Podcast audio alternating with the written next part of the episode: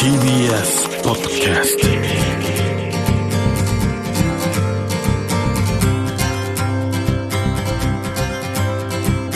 石川稔です。日曜日のこの時間関東2000個の酪農家の皆さんの協力でお送りするこの番組。絞りたての話題をお届けします。石川稔。Dairy Life 嬉しい悲鳴という感じなんですかね。こう家に大量にあって僕今困ってるものがあるんですけどもそれ何かというと朝顔の種なんです。あの娘が小学校の時に育てたもので娘はそれっきり興味がなくてほったらかしだったんですがなぜか僕がハマってそしてなぜかこう僕が上手にうまくいって毎年大量にこう増え続けていて誰かもらってくれないかなというふうにこう思うんですけどもその時はですねもらってくれる場所があるそうです。それは図書館。始まりは1999年カリフォルニア州バークレーのベイエリアシードインターチェンジライブラリーというところでここはさまざまな作物の種をストックしています。種専門の図書館本はありません。農家とかコミュニティサインをやってる人が、まあ、今ですね商業化され単一になりがちな種種子の多様性を保つために互いに種を持ち寄りシェアして種を持ち帰り作物を作り収穫しで取れた種をまた返すというシステムです。本のある一般の図書館が似たようなことを始めたのは2004年。ニューヨークのガーディナーの図書館が最初と言われています。今では様々な形で世界中にあって日本にもちょっとあるそうですね。アメリカで一般の普通の図書館がこうやって種を提供するようになる数が増え始めたのは2010年あたりと言われその数は今や数百になり正確な数はわからないほど自然に広がっています。そして数が一気に増えたのはコロナ禍。人々が外出できずにガーデニングブームが起きたからです。カリフォルニア、ジョージア、コロラド、アリゾナ、メインなど全米各地に今こう広がってます。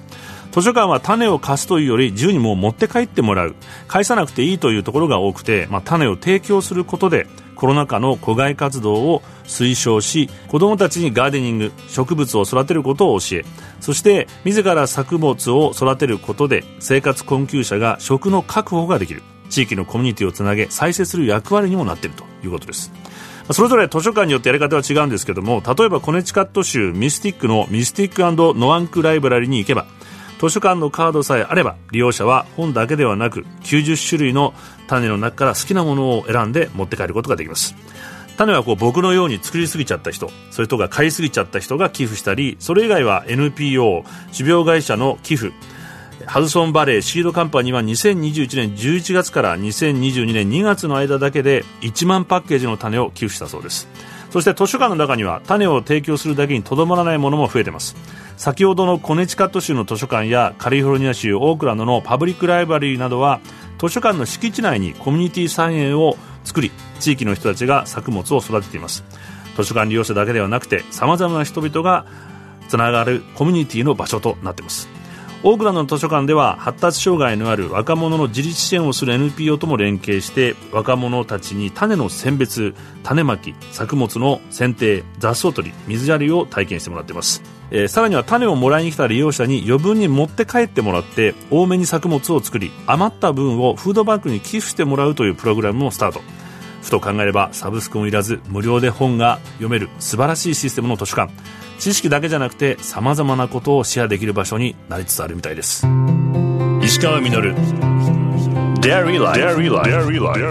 川稔やってますデイリーライフ先週について今朝もこの方をゲストにお迎えしています日本酪農教育ファーム研究会会長で墨田区立第三寺島小学校校長の福井みどり先生ですおはようございますおはようございます。今週もよろしくお願いします。よろしくお願いします。あ、命の教育ってどうすればいいんですか？一番難しいんじゃないですか？難しいです。でも私、これをするために教師になったので。あ、そうだ。私が毎年必ずやってるのが、うん、骨髄バンクを作った大谷孝子って、私友達なんですけど、必ず6年生に講話をしてもらってます。生きたくても生きれなかった人たちの思いを背負って、大谷さんも私も教師になって、大谷さんは骨髄バンクを作った、はい、だからそういう人の思いとかね、こう気持ちを知るっていうことは子供たちに経験のないことなので、だからそういうことは命の教育の一環としてやってますし、一番は生き物を育てることだと思ってます。朝顔もそう命の教育だと思うんですね。種からで種になるまで。はい、学校の飼育動物って今すごく嫌がられてる。えー、そうなんですか？そうなんです。大変だから。大変っていう言葉一つで片付けちゃって。だけど、そうじゃないと思うんです。自分の命じゃない命を大切に育てていくっていうことで、得ることはたくさんあると思いますね。あと、主人を50で亡くしたんです、心筋梗塞で。だから、死を知るっていうことも、はい、命の教育だなって。そう思いました。あの、ハッピーが死んじゃったので、私たちの飼育してたヤギ、うん、あの時にすごく感じましたね。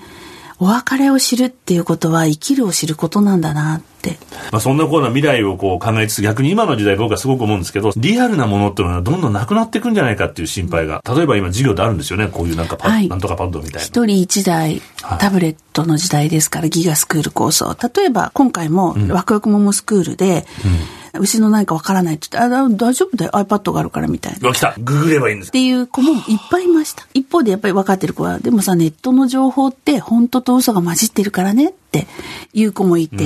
私は酪農教育ファームのこの体験の一番いいところって、うんうん。牛の温かさを感じて、お乳の絞った時の温かさを感じて、うん、息遣いを感じて、子牛にあげるミルクのすごい吸い付いてくるんですよ。あはいはい、あれを感じて、牧場に行くと独特な匂いがしますよね。最初臭いって言いますけど、まあね、誰一人帰りは言いませんから、あれなんでなんですか？そこに価値を見出すんでしょうね。タブレット一つでは学べないことはいくらでもあると思いますね。一方で、やっぱり重要なんですよ、タブレットあそうですよね。そのコロナで行けない時は、こう、例えばリモートみたいので。はいはい、やりました。こう、ただタブレットで見るとかとは違ってですね、すね目の前に酪農家さんがいるっていうことは、違うな。文字中継があるわけですよね。はい、カメラを持って、酪農、うん、家さんが牧場の普段入れないところに入ってくれるんですよ。お乳をもう、こんな目の前、画面いっぱい見せてくれたり、ベロを見せてくれたり。それはやっぱりそのオンラインでの良さだと思います。子どもたちが如実にそんなふうに育っていく場所の大元であるその牧場が今本当に厳しいっていうのは大問題です。費用ごとに何件も廃業される方が。それって悲しいことだなってとっても思いますね。酪農とか環境とかって調べていくググると、うん環境に悪いみたいなキーワードが出てしまったりするらしいんですね。ねはい、吉田さんが言ってましたけど、うん、いろんなこう考え方や思想があるんだとは思うんですが、うん、限られた一つの情報だけでなんか右往左往しないように教育者としても子供たちにいろんなことが見えるように視野を広げられるようにしていきたいとは思います。牛がいて牧場がいてそして酪農家さんがいないとできない、うん、この酪農教育ファームこれからの社会に必ず必要になることだと思うんですね。うんうん、命の教育の、私は中心になっていくものだと思っているので、酪農、家さん今は本当に辛いと思うんです。でも、ジャンプする前の屈伸だと思って、一緒に頑張りましょうって言いたいです。でもこれ今の現状は酪農家の皆さんが、まあ、ボランティアでやられてくださって、てるわけじゃないですか。フランスとかでは、酪、は、農、い、教育ファーム体験をする費用は、公的な部分がだいぶ援助していたりとか。いろんな部分でそうですね、その国はね。はい、はいだからそういうシステムがちゃんと出来上がっていくっていうこともとっても大切なことだと思うんですね。そうすると酪農家さんも気持ちが楽になって子供たちに伝えることができると思うので。それも仕事の一つとしてしっかりとフィジカルなまさに命を支え支えてくれるのと同時にそのメンタルの部分の命を支えてくれている可能性があるわけじゃないですか。だとするとそれはちゃんとこうサポートできるシステムにしていかないとで、それは誰のためかって自分たちのためですよね。自分の子供たち、はい、あれ未来のため。酪農家さんたちっていうのはどんな思いで続けてやっていこうって思いを持たれてると感じられますか？子供たちが体験中に見せる変化とかっていうのも、酪、農、家さんも多分感じてくださっているんだと思うんですよね。私の教え子たちは、牛が餌をベロを使ってこう食べてる。あ、こう巻き取るみたいに。それがもう、すごく不思議で、でいてすごくなんか興味を持ったんでしょうね。うん、3人ぐらいの女の子はそっから動かない。でもそのベロが、はいどうやら好き嫌いをしてる。